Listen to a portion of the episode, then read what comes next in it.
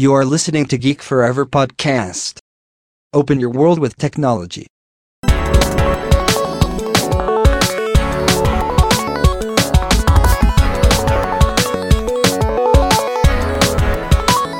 This is Geek Story.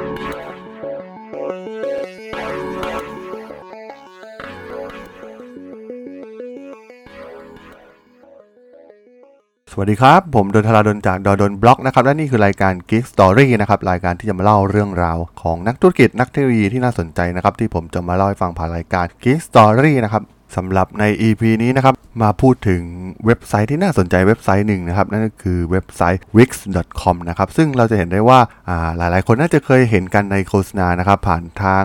YouTube เองก็ตามนะครับหรือว่าสื่อออนไลน์อื่นๆนะครับซึ่ง Wix เนี่ย ตั้งอยู่ในประเทศอิสราเอลนะครับ โดยพื้นฐานแล้วเนี่ย Wix เป็นแพลตฟอร์มการพัฒนาและก็ปรับปรุงเว็บไซต์นะครับที่สร้างอยู่บนระบบคลาวด์แน่นอนว่าแพลตฟอร์มดังกล่าวเนี่ยช่วยให้ลูกค้าสามารถสร้างเว็บไซต์บนมือถือหรือเว็บไซต์ HTML 5 ได้ โดยใช้เครื่องมือง่ายๆนะครับเพียงแค่ลากแล้วก็วาง แล้วก็สามารถเป็นเจ้าของเว็บได้อย่างง่ายดายนั่นเองนะครับ โดยผู้ใช้เนี่ยสามารถเพิ่ม plugin ต่างๆ ที่มีอยู่ในแพลตฟอร์มนะครับที่อำนวยความสะดวกในการสร้างเว็บไซต์ ไม่ว่าจะเป็นเว็บไซต์อีคอมเมิร์ซการทำการตลาดออนไลน์ การสร้างแบบฟอร์มการติดต่อนะครับการตลาดผ่านอีเมล หรือแม้กระทั่งการสร้าง forum สำหรับเว็บไซต์ของตัวเองได้แบบง่ายๆนะครับ โดยบริษัทเนี่ยมีโมเดลในการหารายได้ในรูปแบบ freemium นะครับ โดยมีรายได้สำคัญมาจากการสมัครสมาชิกระดับพรีเมียมนะครับที่ดำเนินการโดยบุคคลทั่วๆไปที่มาสร้างเว็บไซต์นั่นเองนะครับ ต้องบอกว่าการเติบโตของ Wix เนี่ยถือว่าเติบโตเป็นอย่างมากนะครับ นับตั้งแต่ก่อตั้ง แล้วก็ตอนนี้เนี่ยมีสำนักงานอยู่ทั่วโลกนะครับ รวมถึงสำนักงานในแคนาดา เยอรมนี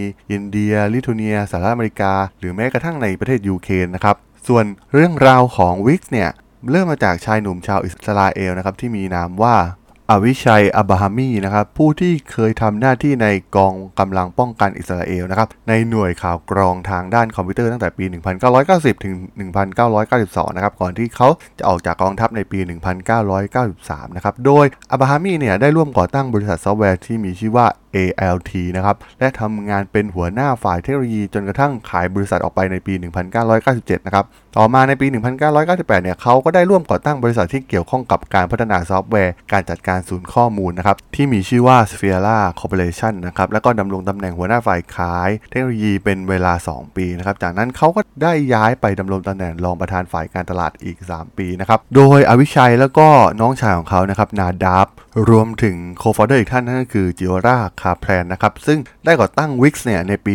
2006 นะครับ แล้วก็เปิดสำนักงานแห่งแรกในเทลอาวีฟนะครับ โดยได้รับเงินสนับสนุนจากบริษัทผู้ร่วมลงทุน เช่น Insight Venture Partner นะครับ m a n j e s Capital Partner นะครับ ต้องบอกว่าผลิตภัณฑ์แรกของพวกเขาเปิดตัวในปี 2007 นะครับ ซึ่งในต้นแบบแรกของ Wix เนี่ยใช้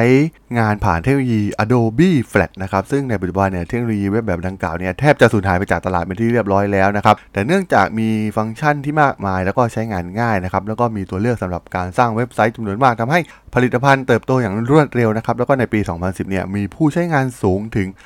3.5 ล้านคนเลยทีเดียวนะครับ ต้องบอกว่าเป็นการเติบโตที่รวดเร็วมากๆนะครับ หลังจากการเติบโตอย่างรวดเร็วเนี่ยเขาก็ได้รับเพิ่มเงินทุนอีกครั้งจาก Benchmark Capital นะครับรวมถึงนักลงทุนรายอื่นๆนะครับ ซึ่งได้อัดฉีดเงินทุนสำหรับ รอบการลงทุนในซีรีส์ C จำนวนถึง 10 ล้านดอลลาร์นะครับ ซึ่งเงินลงทุนดังกล่าวเนี่ยได้ถูกนำไปพัฒนาเพิ่มเติมในส่วนของซอฟต์แวร์ และในปี 2011 เนี่ย Wix เนี่ยมีปริมาณเพิ่มขึ้นเกือบเท่าตัวนะครับ โดยมีผู้ใช้งานมากกว่า 8.5 ล้านคน ซึ่งได้นำไปสู่การระดมทุนอีกรอบนะครับ แล้วก็สามารถระดมทุนได้ 40 ล้านดอลลาร์ทำให้สามารถระดมทุนได้ทั้งหมดสูงถึง 61 ล้านดอลลาร์นะครับ โดยในเดือนมิถุนายนปี 2011 เนี่ย Wix ได้เปิดตัวโมดูลเชื่อมต่อกับ Facebook นะครับแล้วก็ด้วยเหตุนี้เนี่ยทำให้พวกเขาเนี่ยเข้าสู่โลกโซเชียลมีเดียแบบเต็มตัวนะครับหลังจากนั้นในปี 2012 เนี่ยได้เพิ่มเครื่องมือสร้างเว็บไซต์แบบ HTML5 นะครับขึ้นมาใหม่ Wix เนี่ยยังเปิดตัวตลาดแอปของตัวเองนะครับเพื่อขายแอปพลิเคชันภายใน Ecosystem ของพวกเขานะครับในปี 2012 แล้วก็เปิดตัวชุดพัฒนาซอฟต์แวร์ที่ช่วยให้ผู้คนสามารถสร้างเว็บไซต์ได้อย่างง่ายดายขึ้นมานะครับซึ่งต้องบอกว่าการทุ่มเทเงินลงทุนไปกับการพัฒนาฟีเจอร์ใหม่ๆทั้งหมดนี้เนี่ยช่วยผลักดันการเติบโตของบริษัท และในปี 2013 เนี่ยมีผู้ใช้งานและลงทะเบียนเข้าสู่แพลตฟอร์มมากกว่า 34 ล้านคนนะครับซึ่งจากการเติบโตในระดับนี้เนี่ยในที่สุดพวกเขาก็ได้เปิด IPO ในตลาด NASDAQ ของอเมริกา และสามารถระดมทุนได้อีกมากกว่า 127 ล้านดอลลาร์เลยทีเดียวนะครับ เมื่อถึงปี 2014 Wix เนี่ยได้เริ่มเข้าซื้อกิจการใหม่ๆนะครับเพื่อมาเสริมสร้างความแข็งแกร่งครับโดยเข้าซื้อกิจการบริษัทสตาร์ทอัพอย่างAppixia นะครับในอิสราเอลที่พัฒนาแอปพลิเคชันด้าน Mobile Commerce นะครับหลังจากนั้นก็เข้าซื้อกิจการร้านอาหารออนไลน์ที่มีชื่อว่า Open l e s นะครับการควบรวมกิจการนี้ปูทางให้พวกเขาเนี่ยเข้าสู่กิจการจองโรงแรมนะครับโดยวิก ได้เปิดตัวระบบการจองห้องพักสำหรับโรงแรมในเดือนสิงหาคมปี 2014 นะครับ แล้วก็ได้เพิ่มบริการด้านร้านอาหารอย่าง Wix Restaurant ในปี 2016 นั่นเองนะครับ Wix เนี่ยได้ซื้อ Moment.me นะครับในปี 2015 ซึ่งเป็นผู้สร้างเว็บไซต์ที่เน้นตลาดของโซเชียลมีเดียนะครับบริษัทได้ขยายธุรกิจให้กว้างขึ้นนะครับโดยทำการปล่อย Wix Music ในปี 2015 นะครับเพื่อช่วยนักดนตรีสละเนี่ยสามารถขายผลงานของพวกเขานะครับหลังจากนั้นได้เข้าซื้อกิจการของ DeviantArt นะครับในปี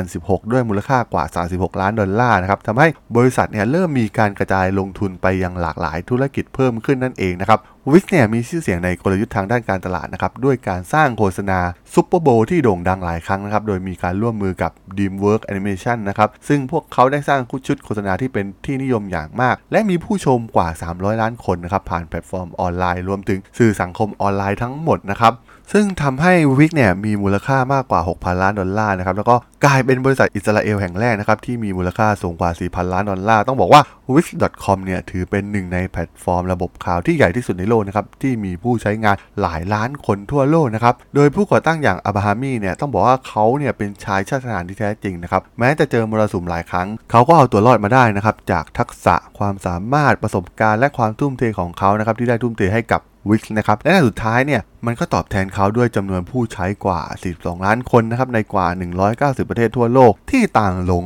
รัก wix.com นะครับอย่างที่เราได้เห็นในปัจจุบันนั่นเองนะครับผมสำหรับเรื่องราวของ Wix เนี่ยผมก็ต้องขอจบไว้เพียงเท่านี้ก่อนนะครับสำหรับเพื่อนๆที่สนใจเรื่องราวของธุรกิจนักเทคโนโลยีประวัติที่น่าสนใจนะครับ สามารถติดตามกันได้นะครับ ในทางช่อง Geek Flower Podcast นะครับ ตอนนี้ก็มีอยู่ในแพลตฟอร์มหลักๆ ไม่ว่าจะเป็น Podbean Apple Podcast Google Podcast Spotify YouTube แล้วก็จะมีการอัปโหลดในแพลตฟอร์ม Blockdit ในทุกๆตอนอยู่แล้วด้วยนะครับ ถ้าอย่างไรก็ฝากกด Follow ฝากกด Subscribe กันด้วยนะครับสำหรับใน EP นี้เนี่ยผมก็ต้องขอลากันไปก่อนนะครับ เจอกันใหม่ใน EP หน้านะครับผม สวัสดีครับ